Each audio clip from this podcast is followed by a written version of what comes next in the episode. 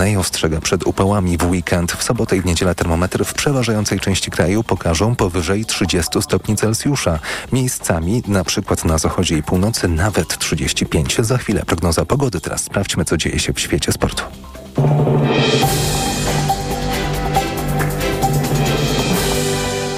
Na audycję zaprasza sponsor, producent włoskich materacy Moliflex. www.moliflex.pl Informacje sportowe. Przemysław Pozowski, zapraszam. Carlos Alcaraz awansował po raz pierwszy w karierze do finału Wimbledonu. Zaledwie 20-letni Hiszpan, który jest liderem rankingu ATP w zaledwie godzinę i 50 minut pokonał Rosjanina Daniela Miedwiediewa 6-3, 6-3, 6-3. Wcześniej po raz piąty z rzędu, a dziewiąty w karierze do finału awansował Nowak Djokovic, który po trwającym niespełna godzinę dłużej meczu pokonał Włocha Janika Sinera 6-3, 6-4, 7-6. Finał turnieju mężczyzn w niedzielę. Michał Kwiatkowski po raz drugi w swojej karierze wygrał etap najbardziej prestiżowego wyścigu kolarskiego na świecie, czyli Tour de France. Polak zrobił to po samotnej ucieczce i linię mety 13 etapu na Gran Colombier minął 47 sekund przed Belgiem Maximem Van Hilsem, 50 przed Słoweńcem Tadejem Pogaczarem i 54 przed Jonasem Winigo. Duńczyk zachował jednak prowadzenie w klasyfikacji generalnej, ale ma już tylko 9 sekund przewagi nad Pogaczarem. Tour de France kończy się w przyszłą niedzielę na polach elizejskich w Paryżu. Chinki będą jutro rywalkami Polek w półfinale siatkarskiej Ligi Narodów. Azjatki dość niespodziewanie pokonały w ćwierćfinale turniejów Arlington wicemistrzynie świata z Brazylii. Biało-czerwone, które są w kapitalnej formie, po raz pierwszy w historii zagrają o medale tych rozgrywek. O czym teraz Michał Waszkiewicz. Zwycięstwo Chinek nad Brazylijkami to była jedyna niespodzianka ćwierćfinału w turnieju w Arlington. Azjatki dość gładko wygrały z drugą drużyną świata 3 do 1. W pozostałych meczach Amerykanki bez trudu grały Japonki, a Turczynki pokonały Włoszki. Awans Polek też nie był żadnym zaskoczeniem, bo nasz zespół idzie przez rozgrywki jak burza. Wygrał 11 z 13 meczów, a w ćwierćfinale z Niemkami oddał rywalkom tylko seta. Gra nam się razem świetnie, mówiła po spotkaniu dla kanału Polska Siatkówka Magdalena Stysiak. Fajna była ta zagrywka, fajnie była współpraca, blok obrona i ataki na highballu, naprawdę coś niesamowitego. Dlatego teraz możemy się cieszyć z tego wyniku, który jest i naprawdę ja jestem bardzo zadowolona i dumna z mojego zespołu. Polki z Chinkami zagrają w półfinale jutro o 23. Czy będą faworytkami? Odpowiedź jest prosta. Miesiąc temu ograły rywalki do zera. Michał Waszkiewicz, TOK FM.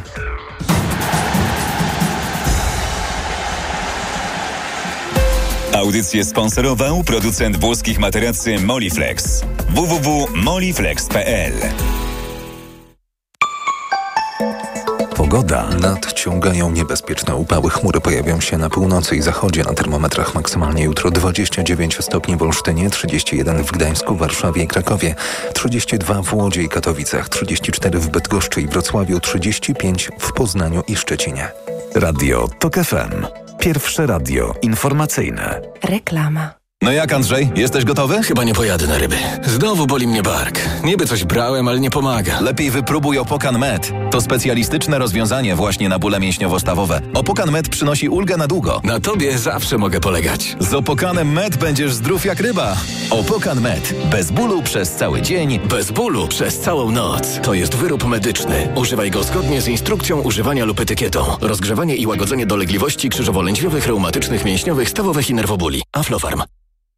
Ale chwileczkę, bo w Biedronce jest czas na grilla. Od piątku do soboty. Kiełbasa śląska Kraina Wędlin 550 gramów. 1 plus 1 gratis z kartą Moja Biedronka. Limit dzienny 4 opakowania, maksymalnie 2 gratis na kartę. Szczegóły na biedronka.pl Letnie orzeźwienie i moc oszczędności w Lidlu. Już od czwartku piwo żubr tylko 2,50 za puszkę przy zakupie dwóch sześciopaków. Tak, piwo żubr tylko 2,50 za puszkę przy zakupie dwóch sześciopaków. Wszystkie piwa Desperados w butelce aż 40% taniej przy zakupie 6. Tak, wszystkie piwa Desperados w butelce aż 40% taniej przy zakupie 6. Dla takich okazji zakupy robię w Lidlu. Alkohol tylko dla pełnoletnich. Lidl. Cześć, tu moja automatyczna sekretarka. Teraz nie mogę rozmawiać, bo smacznie śpię. A to dlatego, że wieczorem biorę suplement diety Valerin Sen. Tabletki Valerin Sen o naturalnym składzie ułatwiają mi zasypianie i wspomagają spokojny sen bez wybudzeń przez całą noc. Odzwonię rano, kiedy wstanę wyspana i wypoczęta. Dobranoc. Wyciąg z ziela melisy wspomaga odprężenie. Wyciąg z szyszek chmielu wspiera utrzymanie zdrowego snu. Valerin Sen. Zdrowa dawka snu. Aflofarm. Reklama. Mikrofon, Mikrofon Tok FM. Tok FM. Jest 7 minut po godzinie 20. Mikrofon TOK FM. Pierwsze radio informacyjne. Dobry wieczór, mówi Paweł Sulik. Razem ze mną Maria Andrzejewska, która przygotowywała i wydawać będzie dzisiejszy mikrofon TOK FM. A realizować go będzie Maciej Golczyński. Zapraszam Państwa na emisję pierwszego odcinka radiowego serialu Podziemie Michała Janczury. A po godzinie 21 będzie z nami autor reportażu i będą mogli Państwo zadać mu pytania, podzielić się swoimi opiniami i e, komentarzami komentarzami. Przypomnę od razu numer telefonu 22 4 4 0 44 22 4 4 0 44. Przed nami e, pierwszy odcinek serialu Podziemie. Gdy w poprzednim roku tworzyłem serial Eksperyment, byłem pewien, że historia, którą opisuję, nie może się powtórzyć. Lekarze z tytułami profesorskimi, żerujący na śmiertelnie chorych ludziach, politycy wspierający ten biznes. Byłem pewien, że jesteśmy na metaforycznym dnie medycyny. Myliłem się. Odezwała się do mnie grupa osób. Wśród nich lekarze, diagności laboratoryjni, pacjenci. Początkowo wszystko było owiane tajemnicą. Komunikowaliśmy się na Twitterze. Pliki otrzymywałem bezpiecznymi kanałami. Zarzucali mnie informacjami, wykresami, badaniami. Lekarze opisywali historię ze swoich oddziałów. Minęło wiele dni, zanim zaufali mi na tyle, że poznałem ich imiona i nazwiska. Krok po kroku wprowadzali mnie w przerażający świat, gdzie medycyna łączy się z czarami, ordynarnym zarabianiem na cierpieniu, a czasem nawet ze światem przestępczym. Poznawałem relacje biznesowe, sposoby manipulacji, mechanizm działania. Pan się spotkał ze sformułowaniem, że to jest, że to działa trochę jak sekta? Wielokrotnie się spotkałem z tym wszystkim, tak. Nad tym materiałem pomagała mi pracować grupa ludzi, a nasze poszukiwania wyszły także poza granice kraju. Takie medyczne podziemie troszeczkę. No trochę tak to wygląda, niestety. Wspólnie z ogromnego chaosu, tysięcy danych, zaczęliśmy rekonstruować medyczne podziemie, które wciągnęło i ciągle wciąga tysiące pacjentów. Patrzyłam się na hangar, który stoi i zastanawiałam się, gdzie się powiesić. W tym podziemiu przestają obowiązywać reguły świata nauki i medycyny. Rolę naukowców przejmują bokser, fryzjer, zielarze, nawet lekarze są tam nie po to, by stosować powszechnie akceptowaną wiedzę medyczną. Taką wiadomość przysłał mi lekarz, który właśnie ratował kolejną ofiarę, cudem wyciągniętą z podziemia.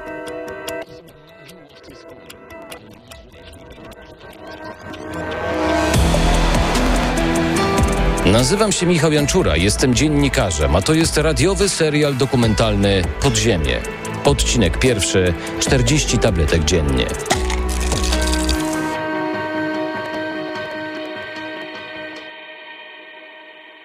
Polsce i w Ukrainie właśnie kończyły się Mistrzostwa Europy w piłce nożnej. Zaczynało się upalne lato 2012 roku. Cały kraj analizował, dlaczego Polacy jak zwykle nie wyszli z grupy. Trwała narodowa dyskusja, czy warto było budować te stadiony. Szkoły zaczynały wakacje.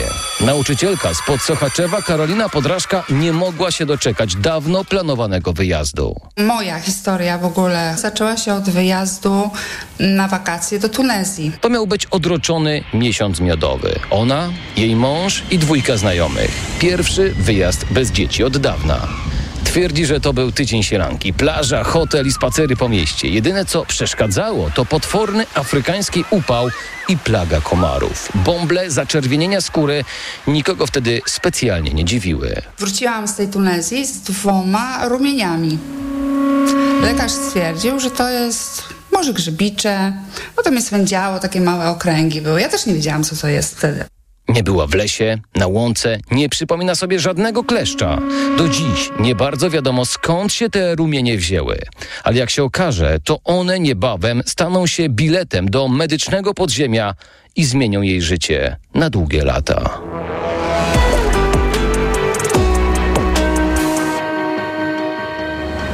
Do Karoliny pojechaliśmy we dwóch. Towarzyszył mi Michał Tobolewski, który pomaga mi tworzyć ten serial. To Michał nawiązał z nią kontakt. Jej historia od początku wydawała nam się tak nierealna, że aż nieprawdopodobna. Z każdym jej słowem pojawiały się kolejne elementy świata, o którego istnieniu nie mieliśmy pojęcia, a ona w nim tkwiła i wiele może nam o nim opowiedzieć. Dobry. Karolina jest przed czterdziestką. Ma czarne, długie, kręcone włosy, szeroki uśmiech. Gdy rozmawia, patrzy prosto w oczy, opowiada z detalami. Rozsiedliśmy się na kanapie. Od pierwszych chwil wiedziałem, że to jest ten typ rozmówcy, którego nie trzeba specjalnie ciągnąć za język. Ona chce nam swoją historię opowiedzieć. Pamięta pani ten moment? Tak, oczywiście, ja wszystko pamiętam. Mhm. Trudno e, zapomnieć. Rumień przywieziony z Tunezji wkrótce zniknął, ale problemy zdrowotne dopiero nadeszły. Pierwszy objaw, który miałam, e, to był st- straszny ból lewego oka i opuchlizna. Na- Nagle pojawiła się opuchlizna pod okiem, zresztą do tej pory okresowo mi wychodzi jeszcze. No więc sobie tak żyłam, to się pojawiało, znikało. E, przyjęłam jak ubogi w torbę, że to tak ma być.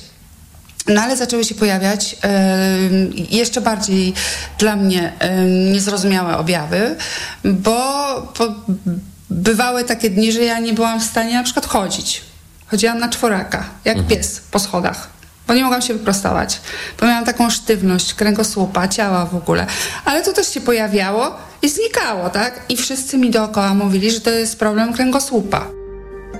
Zaczęła się wędrówka po lekarzach, po systemie ochrony zdrowia. Od lekarza pierwszego kontaktu do neurologa, od neurologa do kolejnego neurologa, alergologa, a potem jeszcze ortopedy. Trafiłam do różnych lekarzy i e, jeden chciał mi operować kręgosłup, e, no, no cudawianki były, no.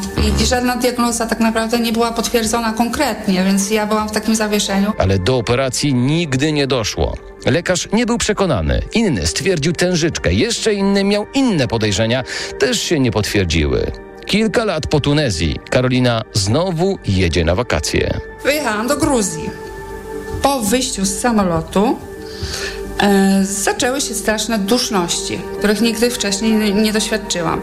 Ja normalnie się dusiłam. Zamiast się bawić, cieszyć wakacjami, to ja e, się modliłam, żeby się tam nie udusić. Powrót do Polski i kolejna wędrówka od specjalisty do specjalisty. Badania, wyniki. Nikt nic nie wie. Jednoznacznej diagnozy, planu leczenia nie ma. Może to astma? Więc brała leki. Zero poprawy, a stan się pogarsza. Może więc duszności to reakcja na stres, a może strach przed lataniem. Straszne bóle. Wtedy to już w ogóle ruszyło jak lawina, tak? Tak codziennie było coraz gorzej, coraz gorzej. Dochodziły kolejne objawy. Wykręcało mi ręce, wykręcało mi palce u nóg. Były potworne bóle. Ja y, w pracy potrafiłam usiąść na dywanie z dziećmi i płakać z bólu, bo ja tak nie, nie wytrzymywałam już z bólu, nie wiedziałam, co się dzieje. No i padło podejrzenie stwardnienia rozsianego. No bo wyszło, że mam tam zmiany demilizacyjne.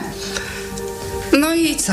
No i e, szukaj wiatru w polu. No może to jest stwardnienie rozsiane, ale tak nietypowe te objawy do końca, one tak nie przypominają tego stwardnienia.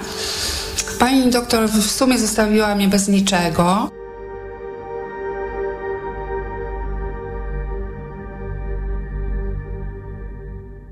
Nie było nas w tych gabinetach. Nie wiemy, jak wyglądały te wizyty. Nie wiemy, czy Karolina nie otrzymywała pomocy, czy może lekarze nie potrafili do niej dotrzeć, albo nie mieli czasu, żeby to dokładnie wytłumaczyć.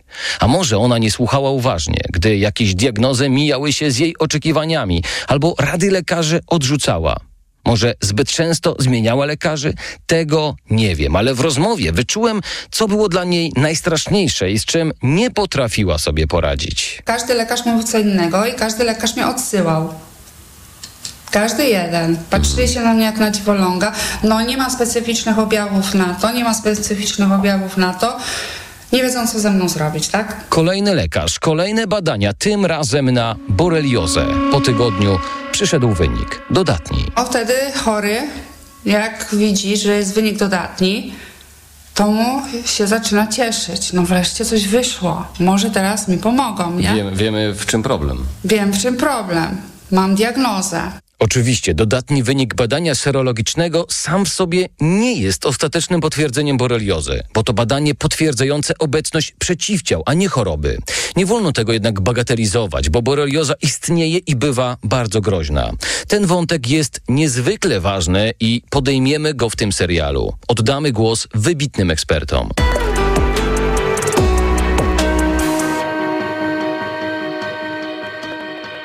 Karolina otrzymała klasyczne leczenie, czyli antybiotyk. Efektów nie było, poprawy nie było. Lekarz znowu rozłożył ręce. Usłyszał, że już brałam antybiotyk, więc stwierdził, że Nie, ja nie mam boreliozy, to na pewno jest stwardnienie rozsiane, proszę leczyć stwardnienie rozsiane. No, więc e, to było straszne dla mnie, mm, bo tutaj lekarze nie mieli pewności co do stwardnienia. E, Tu wychodziła ta borelioza, mm, tu mi odmawiano leczenia. Podsumujmy. Mija ponad 5 lat diagnozowania. Karolina sama nie wie, u ilu lekarzy była, ile wykonała badań. Teczka z dokumentacją medyczną zawiera różne sprzeczne diagnozy, różne pomysły. Ja zostałam sama. Ja zostałam sama z milionem objawów, bez żadnej e, pomocy, bez żadnego leczenia tak naprawdę.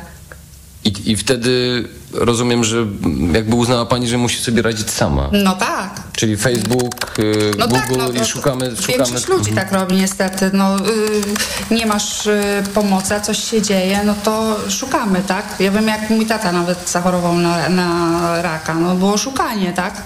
Każdy tak robi. Podejrzewam, że każdy. Mhm. No więc ja y, zrobiłam identycznie. Zaczęłam czytać, zaczęłam szukać. Który to był rok? 2017. No i trafiłam em, na grupy, oczywiście. Założyłam sobie wtedy konto na Facebooku i trafiłam na grupę Akademia Borelioza. Akademia Boreliozy. Tę nazwę dokładnie zapamiętaj. Ona powróci jeszcze wiele razy w tym serialu. 2017 rok, trafia pani na grupę facebookową. Mhm. I co się dzieje? No jest przerażenie. Tu opowieść Karoliny się zmienia. Ona sama robi się nieco bardziej roztrzęsiona. Jej zdania są krótsze i rwane. Całym ciałem przekazuje nam, że to był ten moment, kiedy wszystko się zmieniło. Czytam różne historie. E, ludzie wrzucają posty e, z różnymi, no potworne jakieś historie, e, je, straszą, śmiercią. E, do, do różne rzeczy, tak? Jakieś e, zdjęcia pokazują z kroplówkami, to to, to tam. No, ogarnęła mnie wtedy, czytając, no, ogarnęło mnie takie przerażenie, że ja mam tą chorobę, to samo co oni. Boże jedyny, nie? No, co to za mną będzie dalej? E, no i to przerażenie i ten strach. Wtedy wiem, że człowiek przestaje racjonalnie już myśleć. Ten strach e, powoduje, że już się nie myśli normalnie, tak jak powinno się myśleć, tylko już popadasz w tą taką paranoję. Taka jest e, klapka i tylko jest strach. Naczytasz się tego wszystkiego i boisz się, że cię spotka to samo, że z tego piszą, że nie wyjdą z tego, że, że tego się nie da wyleczyć, że, mus, że trzeba jeść tyle i tyle antybiotyków. No, no dramat, tak?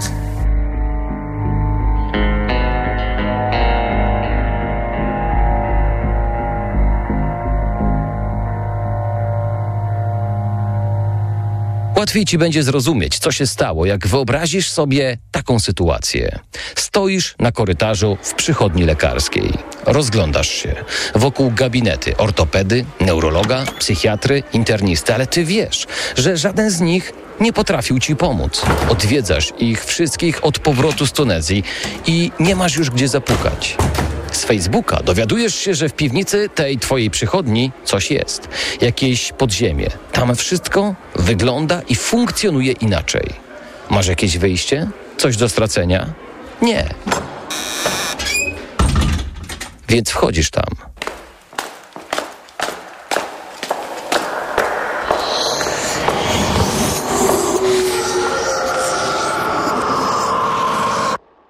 Przerażenie historiami pacjentów szybko minęło. Zamiast tego pojawiły się tak bardzo potrzebne Karolinie konkrety. I co ta grupa oferowała, pani Karolina? Wtedy. wtedy to było tak, że mm, mogłeś się dowiedzieć, gdzie możesz się leczyć. Okej. Czyli była podana lista wszystkich tych lekarzy ILAC, e, gdzie możesz się udać, do kogo. Tak to wyglądało. Rzeczywiście, bez problemu znalazłem stronę z zakładką lekarze ILATS. Co to jest ILATS? To bardzo ważny skrót i jeszcze w tym odcinku ci to wytłumaczę. Teraz podkreślmy jednak najważniejsze. To są lekarze medycyny z dyplomami, prawem wykonywania zawodu. Są wśród nich nawet ordynatorzy oddziałów w swoich szpitalach. Na stronie obok ich nazwisk miasto, w którym przyjmują i uwaga, bezpośredni kontakt, numer komórki. Więc jak trafiasz na taką grupę, no to wydaje ci się, że złapałeś Pana Boga za nogi, no bo o, wszyscy się leczą, jest podana mm, lista, wiem co mam robić. Karolina otrzymała wsparcie grupy, innych pacjentów, poczuła się zrozumiana, nikt jej nie traktował z góry. No i tak nawiązałam właśnie e, sporo kontaktów. Niektóre do tej pory właśnie, mm, można powiedzieć, że takie przyjaźnie już. E, w tym samym czasie, że tak powiem, te osoby jak ja. Czyli ludzie znajdujący się w takiej samej sytuacji jak pani. Tak, tak, tak. Też tak. po tym leczeniu, nazwijmy to Zwykłym, konwencjonalnym. konwencjonalnym trafiają na te grupy, są zagubieni, szukają wsparcia, szukają pomocy. Wszyscy mnie to rozumieją, mają to samo. E, no więc teraz będzie dobrze. Czy grupa oprócz czasu, zainteresowania miała coś, czego w standardowej przychodni nie znajdziemy? Okazuje się, że w podziemiu jest coś takiego. Kiedy weszłam na te grupy, to typowo mówiło się tylko o metodzie właśnie ILAC. Musisz iść do lekarza ILAC i brać multum antybiotyków przez długie lata. Znowu ten ILAC. Oczywiście nic nadal nie wzbudzało podejrzeń Karoliny, bo to przecież lekarze, lekarze medycyny. Czy to ma znaczenie, że stosują jakąś inną metodę? I co pani robi? No i co robię? No udaję się do takiego lekarza. Pierwszy z nich to Gwiazda, jeden z najbardziej znanych telewizyjnych specjalistów od boreliozy. Tak jest określany i sam się tak promuje. Szybkie sprawdzenie. Tak jak przypuszczałem, nie ma takiej specjalizacji. Borelioza to po prostu choroba. To tak jakby ktoś się okrzyknął tytułem specjalisty od grypy albo od anginy. Piotr Kurkiewicz to warszawski internista, który często opowiada publicznie swoją historię. Twierdzi, że sam chorował i co istotne, ciągle choruje na boreliozę, o czym opowiadał w programie Pytanie na śniadanie w telewizji publicznej w 2018 roku. Ten fragment znalazłem na kanale YouTube. I dopiero wtedy poznałem, jakie są kontrowersje dotyczące tej choroby. Dopiero Do kogo się pan zgłosił, panie doktorze? Gdzie, gdzie pan uzyskał pomoc? Sam musiałem dojść do tego, że jestem chory na boreliozę. Badania w Państwowym Zakładzie Higieny potwierdziły tą chorobę i później de facto sam musiałem się leczyć, ponieważ standardowa terapia proponowana przez kolegów zakaźników była nieskuteczna, były liczne nawroty. Karolina opowiedziała mu o rumieniu przywiezionym z Tunezji, o swoich objawach po powrocie do kraju i nagle, jak za dotknięciem czarodziejskiej różdżki, pada diagnoza. Mówię, mówię, mówię, a pan doktor mówi do mnie, to jest neurobolerioza. Po tej wizycie, oczywiście dostałam ym, receptę na milion antybiotyków. O, pamięta pani dokładnie na ile? Ym, na ile czasu? Nie, na ile antybiotyków? Trzy, bo to jest standard. Trzy antybiotyki. Trzy antybiotyki. Jednocześnie. Jednocześnie. Jakie było zalecenie? Co miała pani z nimi robić? No, stosować. Ja wiem, ale jak? No, e, ja nawet chyba pamiętam, jak... To było tak, że jednocześnie pani brała trzy antybiotyki? Nie, na przykład jeden miałam wziąć przed y, śniadaniem, drugi do śniadania, a trzeci pół godziny po śniadaniu. Okej. I to samo było y, wieczorem przy kolacji. Było to było dwa razy dziennie. Oprócz tego były też inne leki, suplementy, masa suplementów, Też przepisywanych przez lekarza. też przepisywanych przez lekarza. Łącznie to było około 40 tabletek dziennie. I w tym momencie opowieści Karoliny zapaliła mi się czerwona lampka. Karolinie zresztą też. Twierdzi, że czytała, dopytywała innych pacjentów, co robić, czy warto. Natomiast wtedy, jak ja trafiłam na te grupy i na ten ILAC, to naprawdę nie było innego wyboru. Miałam wrażenie, że tylko ILAC pomaga. Bo wtedy tylko jedna śpiewka. Antybiotyki, antybiotyki, antybiotyki. I wtedy, kiedy ja zanim podjęłam decyzję, że wejdę na te antybiotyki, to tak jak wspomniałam, ja przeszukałam praktycznie wszystkie grupy, pisałam do ludzi, pytałam się, czy im to pomogło, czy to, czy tamto. Różne były opinie, oczywiście, ale nie wiem, czy ja po prostu trafiałam, bo chciałam, na takie osoby, które mi potwierdziły, że im to pomogło, na przykład na początku, tak? Czy to tak. E, no ale trafiałam na takie e, komentarze, że tak, tylko antybiotyki. Leki różnej maści, antybiotyki w hurtowych ilościach, suplementy, zioła. Czy to jest normalne?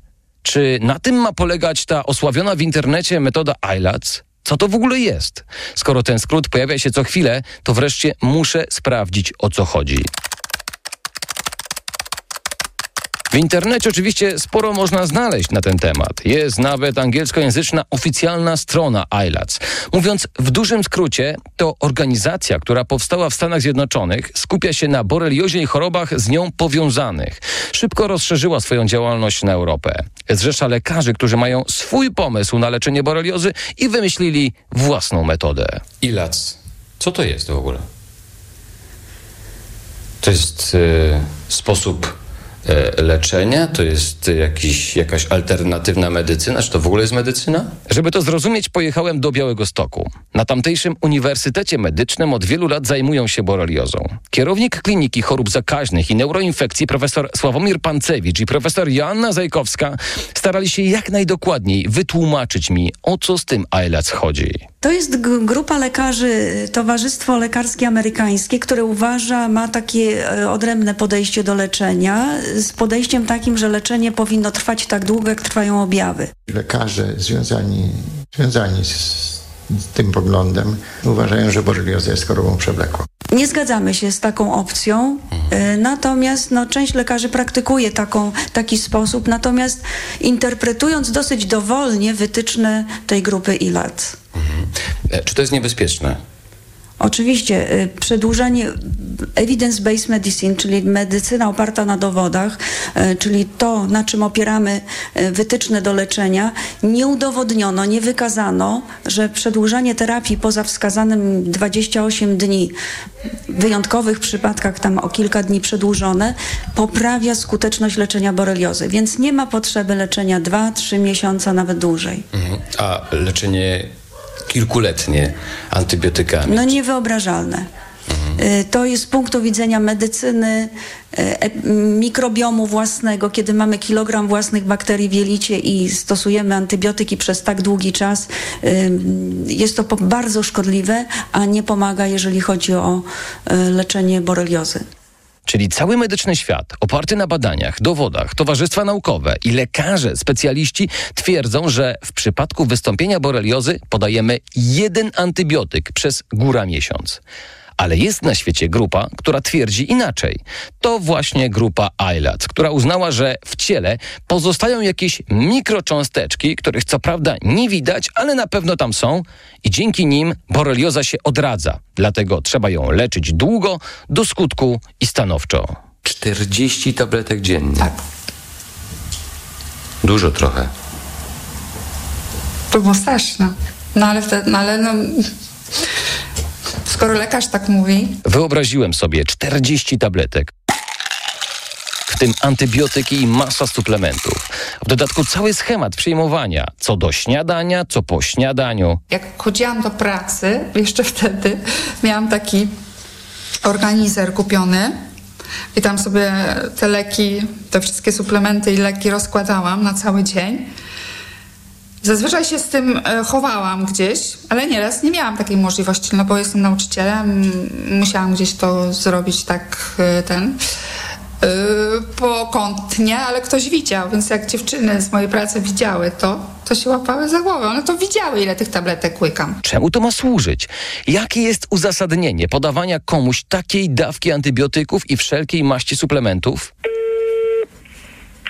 Słucham, Kurkiewicz Piotr. Dzień dobry, witam serdecznie panie doktorze. Moje nazwisko Michał Janczura. Ja jestem dziennikarzem e, z TOK FM. Panie doktorze, przygotowuję materiał dotyczący boreliozy i no między innymi leczenia metodą ILAC. Chciałem zapytać, czy jest szansa, żeby się z panem doktorem spotkać i pogadać chwilę na ten temat? No jest taka szansa, tak. Doktor Kurkiewicz przyjmuje na warszawskiej Pradze. Zgodził się na rozmowę w swoim gabinecie.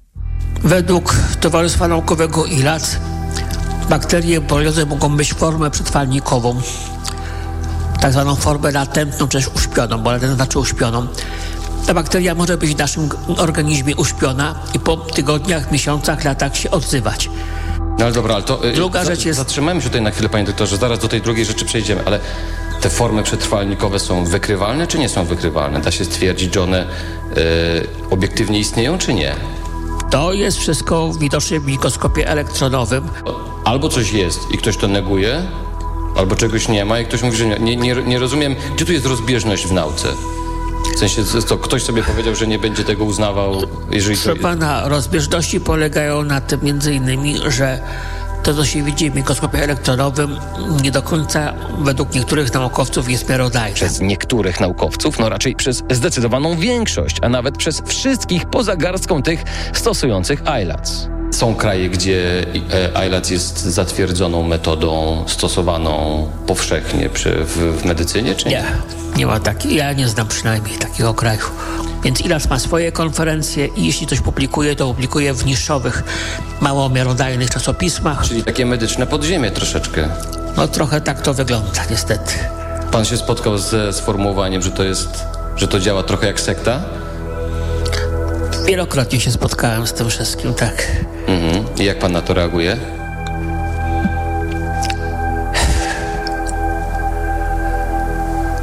To jak ja na to reaguję? Sam doświadczyłem, czym jest borelioza na sobie, więc... Jakby nie patrzeć, idąc śladem Karoliny, w tym momencie też wszedłem do naszego metaforycznego podziemia. I nie jest to komfortowa sytuacja.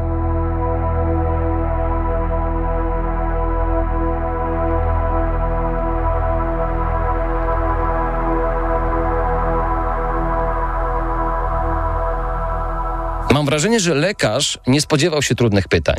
Za każdym razem, gdy skręcaliśmy w detale dotyczące ILATS, gdzie nauka rozchodzi się z poglądami tej grupy, pan doktor odwołuje się do swojego doświadczenia. Jak pan trafił na e, ILAC i, i skąd pan, że tak powiem, czerpie wiedzę? No bo ja rozumiem, że towarzystwa naukowe po- polskie nie, e, tego nie aprobują, więc... Proszę pana, moja historia jest opisana w internecie. Ja wiem, Jako ale- Piotr. klesz ukąsił w 1995 roku. Po kilku miesiącach nastąpiły liczne objawy. Subiektywne, zmienne, napadowe ze strony e, układu neurologicznego, kardiologicznego, stawowego. Gdy, gdyby nie to, że moi rodzice, to być może już bym nie żył. Miałem próbę samobójczą, trafiłem na psychiatrię, bo się poddałem, bo wszyscy uważali, że ja sobie wymyślam tą chorobę. A pan y, zaleca najpierw pacjentom wykonać szczegółową diagnostykę, czy... To znaczy, ja nie leczę na podstawie samych objawów, zalecam badania na boreliozę. I czy to jest tak, że na przykład można boreliozę stwierdzić z punktu widzenia gabinetu przychodni, czy trzeba rzeczywiście robić tomograf, rezonans? Oczywiście, że trzeba. I bez tego neuroboreliozy stwierdzić się nie da. Trzeba wykluczyć inne przyczyny. Mhm. No właśnie. Trzeba wykluczyć inne przyczyny, więc ja kieruję pacjentów do neurologów czy na badania obrazowe, wypytuję się, trzeba wykluczyć inne przyczyny. Tu pojawiają się kolejne wątpliwości.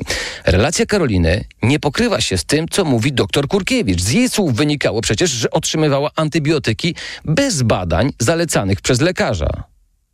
Sprawdziłem dokumentację, maile, które pacjentka wymieniała z lekarzem. Okazało się, że Karolina ma rację.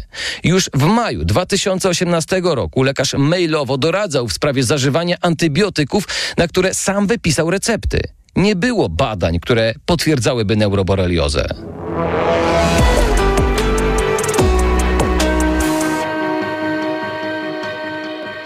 Karolina Podrażka zaczęła mieć coraz więcej wątpliwości wobec terapii doktora Kurkiewicza. Wreszcie przyszły wyniki wyjątkowo drogich badań, które zlecił. Okazało się, że jest jeszcze jedna choroba. Babesioza mi wyszła dodatnia, ale w klasie IgG, więc to różnie to interpretują. No lekarze em, konwencjonalni, no to w ogóle tego nie uznają, tak? No ale że mi to wyszło, ja teraz z powrotem do niego pojechałam, on mówi, no to jest ba- babesioza, no to trzeba będzie ją leczyć. Dostałam e, leki przeciwmalaryczne, bardzo drogie, bo to był lek Malarone. Karolina kupowała, leczyła się, ale jednocześnie nowi przyjaciele z grupy facebookowej zaczęli jej doradzać. Jak ja się nasłuchałam, że to jest taki dziadowski lekarz, w ogóle uciekaj od niego i tak dalej, a najlepszy jest doktor Kozak z Zabrza, idź do niego. Więc trafiła do doktora Kozaka na Śląsk. Też specjalista leczący ILAC, no ale ten polecany przez grupę. Renomowany, więc teraz miało być już wszystko dobrze. I pan doktor twierdził, że ja cały czas mam objawy Bartonelli, która mi nie wyszła w badaniach. Okej. I leczył mnie na tą Bartonellę. Cały czas.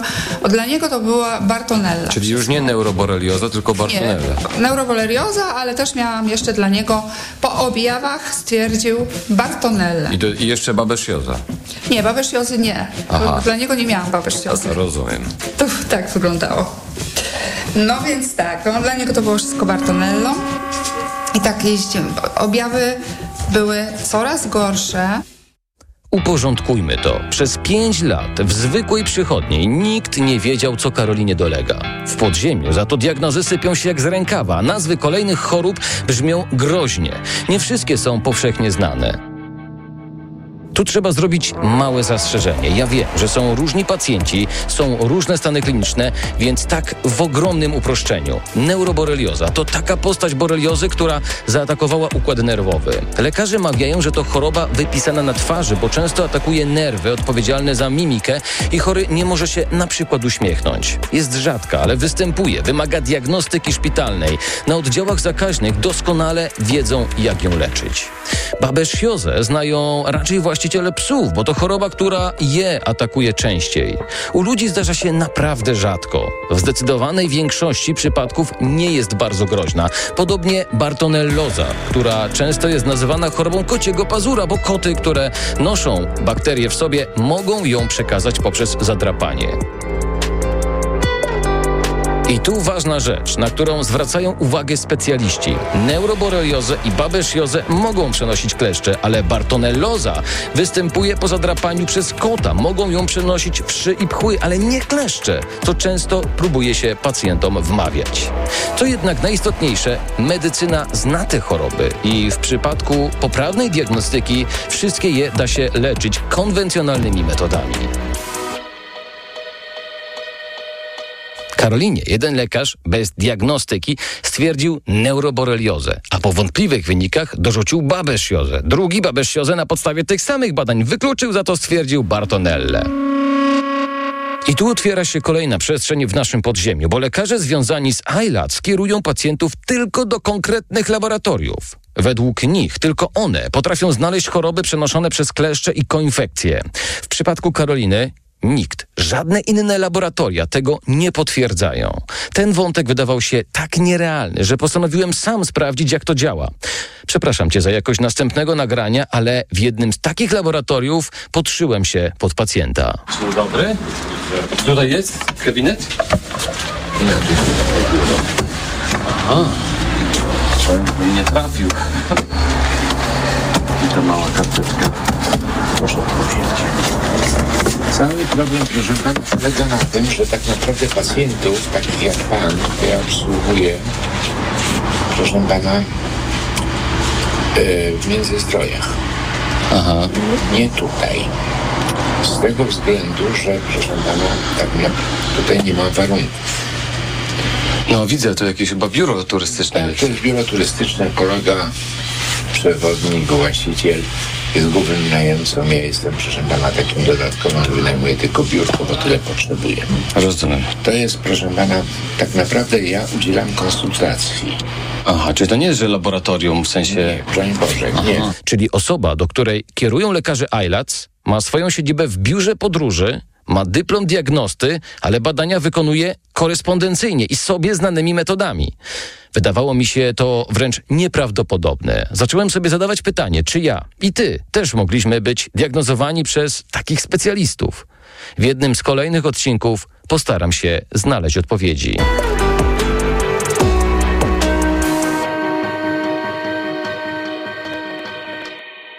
Stan Karoliny znowu, zamiast się poprawiać, był coraz gorszy. Przestałam pracować. Po 8 miesiącach leczenia. Czyli to nie jest tak, że pani zaczęła brać te antybiotyki i się poprawiało? Nie, było coraz gorzej. Lekarz twierdził, że tak ma być, bo wybijam te wszystkie bakterie. Czyli wypędzamy demona, tak? Tak, wypędzamy demona, że to tak ma być, to się nazywa y, herksy. Y, No i że tak ma być. Te pogorszenia to są bardzo dobry objaw, mam tego bardzo dużo w sobie i dlatego tak reaguję. Zauważ, i na to mają w podziemiu odpowiedź. Są przygotowani na każdą okoliczność. Poprawia się? Super. Nie poprawia się? Też super. Tak powinno być. Ale w przypadku Karoliny nie chodziło tylko o gorsze samopoczucie. Było na tyle źle, że zaczęła regularnie lądować na pobliskim sorze. Notorycznie, co tydzień. Mój SOR ukochany tutaj niedaleko jest, wszyscy mnie znają, pielęgniarki, lekarze, bo ja mam non-stop, non-stop była e, ze spadkami elektrolitów. Niewyjaśnione w ogóle spadki elektrolitów, wapń, potas, wapń, potas. Mogłam to brać, a i tak trafiałam. I nikt nie wiedział, co się dzieje. No przestał mi funkcjonować e, układ pokarmowy, nie? W pewnym momencie już zastrajkował, więc miałam problemy z jedzeniem. Zamieniłam się w takie warzywo. Ja dwa lata kolejne po tym praktycznie leżałam tutaj w tym kącie i patrzyłam się w sufit tylko. Jak pani trafiła pierwszy raz No. na ten SOR, tam się zawsze wypełnia Tak. ankietki. Oni musieli widzieć, że pani zażywa te antybiotyki. Ja im nie mówiłam na początku. Aha. Wstydziłam. Nie przyznawała się, co bierze, bo było jej wstyd. Teraz nawet jak nam to opowiada, to da się wyczuć taką nutkę skrępowania. Ile razy pani na ten SOR trafiła? 50? Bo to by było jakiś czas trwało.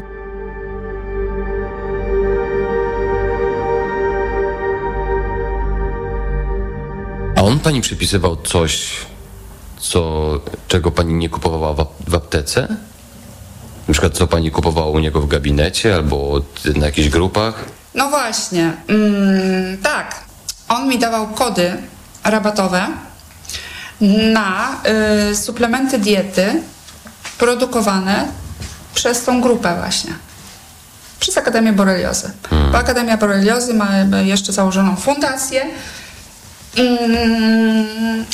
i zaczęli wypuszczać jakieś suplementy diety y, i wszyscy to kupowali praktycznie.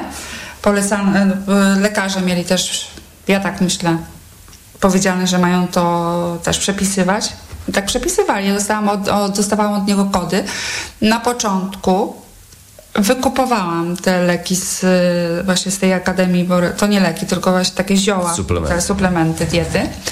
Kupowałam, ale mm, ja się czułam po wszystkim już wtedy bardzo źle, więc trudno było powiedzieć yy, o co chodzi. Stwierdziłam, że nie będę wydawała tyle pieniędzy, bo jedna buteleczka kosztowała prawie 400 zł. Ja nie będę wydawała Okej. tyle pieniędzy na te buteleczki. Pojadę, będę mądrzejsza, pojadę do twórcy tych buteleczek bezpośrednio do Krakowa, do pana Jana Oruby, który był polecany właśnie przez Akademię Boreliozy, zresztą który jest też jakby chyba w, w spółce, czy... No właśnie. Więc Pojechałam do pana Jana Oruby, do Krakowa. Mm, Znowu miałam wrażenie, że złapałam pana Boga za nogi. Kolejny cudotwórca, Kolejny pani drodze. cudotwórca. Pojechałam y, z mężem y, przez pół Polski. Wizyta trwała 5 minut. Pan Oruba wyciągał z, y, z takiej czarnej walizki, która leżała na podłodze, y, buteleczki, dwie. To były buteleczki, to były zioła podobno specjalnie tworzone pod pacjenta. Czyli dla pani. Tak. Y, No i zaczęłam stosować te zioła. Czułam się potwornie, jeszcze gorzej, bo zaczął mi e, właśnie wtedy odmawiać też układ pokarmowy, ale jeździłam. Jeździłam, bo co miałam za wyjście, tak? No każdy lekarz mówi, że to, to trzeba. Tu ci piszą, że to trzeba. Prezes fundacji ci mówi, że to w ogóle jest cud, to trzeba brać w ogóle super. No i tak brałam kilka miesięcy I się wtedy w końcu się wkurzyłam, no bo tyle pieniędzy, tu żadnego efektu, jest coraz gorzej, żołądek mi odmawia posłuszeństwa.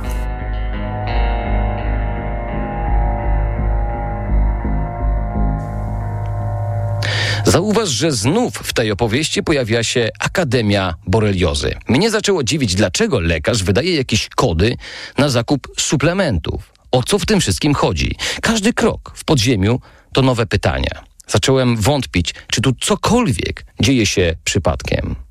Karolina też w pewnym momencie zaczęła mieć wątpliwości. Powiedziała lekarzowi, że nie zamierza tych ziół więcej kupować. A pan doktor co mówi do mnie? Mówi, no tak, mówi. Te zioła, wie pani co, te zioła e, nie wyszły panu o rubie. A wcześniej mi je zlecał, nie? Nie wyszły panu o rubie. Może i zioła się nie sprawdziły, ale lekarz znalazł nowego wroga w ciele pani Karoliny. Ale wie pani co? Zacznijmy od pasożytów. I pyk. E, Kod. Mm, zniżka na nanoparazit, który jest e, suplementem diety wydanym przez Akademię Boreliozy. Kim jest janoruba?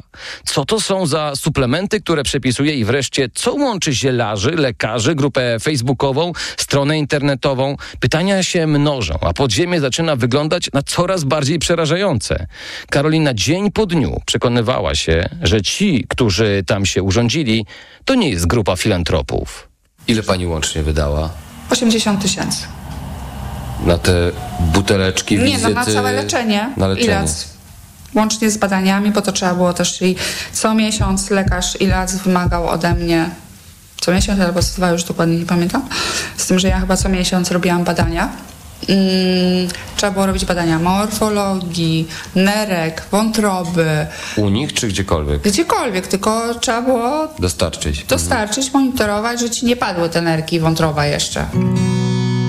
Co się dzieje dalej? Karolina usłyszała, że jeśli mimo terapii to wszystko nie działa, to to nie jest borelioza, babesjoza, bartonella. Tak po prostu po dwóch i pół roku przygoda z leczeniem ALAC się zakończyła. Chciałbym sobie wyobrazić, co czuła, ale nie potrafię. Ona, gdy ją o to pytam, nie kryje złości. Czuje się po prostu oszukana. Ja w ogóle byłam w szoku, że teraz jestem w ogóle w szoku po tym wszystkim, jak e, analizuje człowiek e, pewne rzeczy, jak może e, wyłączyć się myślenie w strachu. Ale ma pani, przepraszam, że to powiem, Mhm. ale ma pani takie poczucie, że jakby pani zobaczyła siebie z boku, Mhm. to by pani pomyślała, Boże, jak, jak ona mogła sobie na to pozwolić? Tak, Mhm. tak, tak. No tak, no. Świadomie się w to wepchnęłam, można powiedzieć. Próbowała się z podziemia wydostać. Znowu lądowała na sorach. Do tego doszła jeszcze depresja. O ile można być twardzielem, nie? Ile można walczyć o siebie mm, i tylko dostawać po dupie. No więc popadłam w straszną depresję. Ja już wtedy po prostu budziłam się z, z płaczem, że ja muszę w ogóle otworzyć oczy. Patrzyłam się na hangar, który stoi i zastanawiałam się, gdzie się powiesić. To był taki stan już psychiczny.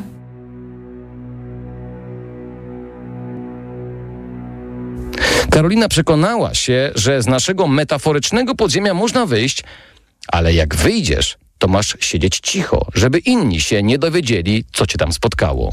Mówi pani, że dostała pani jakieś pismo od nich, którym, którym straszą panią sądem. Znaczy tak, bo założyłam tą grupę Mhm. swoją. To był taki troszeczkę też impuls, dlatego że zobaczyłam pogotowie odkryszczowe. E, jak ja to zobaczyłam, to już wtedy nie wytrzymałam. E, ten pan na tej Akademii Boreliozy posuwa się już do takiego stopnia, że, e, no, że naprawdę jeszcze kiedyś, jak ja byłam na tych grupach, to było jakoś tak pozamiatane troszeczkę, że tak nie było tego widać. W tej chwili to jest każda osoba, która wchodzi na tą grupę, nowa, szukająca, przerażona, ma pod postem zadzwoń do mnie od pana Szybestika. To jest jawne po prostu werbowanie już tych osób. Grupa, którą założyła nasza bohaterka, zaczęła przyciągać ludzi, którzy też czuli się oszukani. Zaczęli opisywać fakty ze swoich historii. Karolina otrzymała pismo i wiadomości, które ona sama odebrała jako groźby. No i dostałam pismo, że mam go przeprosić. On mnie zastraszył, tak. Mhm. A z drugiej strony poczuł, że trochę może pani biznes przy, zaczyna psuć. Tak mm, do mnie napisał prywatnie na Messengerze, Co napisał? że ja mu niszczę życie. Mhm. Nie, ja- nie, że oni pani zniszczyli, Nie. tylko że pani jemu niszczy. O, ja mu niszczę życie. Rozumiem, że ma pani ten. Oczywiście. Wszystko mam. Pani Karolino, od dawna pani się zajmuje moją osobą. Zamiast pilnować swojego biznesu, dziecka i studiów. Niszczy pani życie moje, co się przekłada na życie mojej rodziny. Musimy wyciągnąć konsekwencje prawne, inaczej się nie da. Dzięki informacjom, które otrzymałem, wiemy, że zastraszanych osób było więcej. Kluczowe wydało mi się ustalenie, kim jest człowiek, który stał się twarzą Akademii Boreliozy. Wystarczy wpisać w wyszukiwarce jego dane i wyskakują liczne wywiady. Poza tym informacja, że sam udziela porad tym, którzy mieli kontakt z kleszczem. Śledząc jego życiorys, szukałem informacji o studiach medycznych, o pracy w służbie zdrowia albo w biznesie, jakkolwiek związanym z suplementami diety, lekami.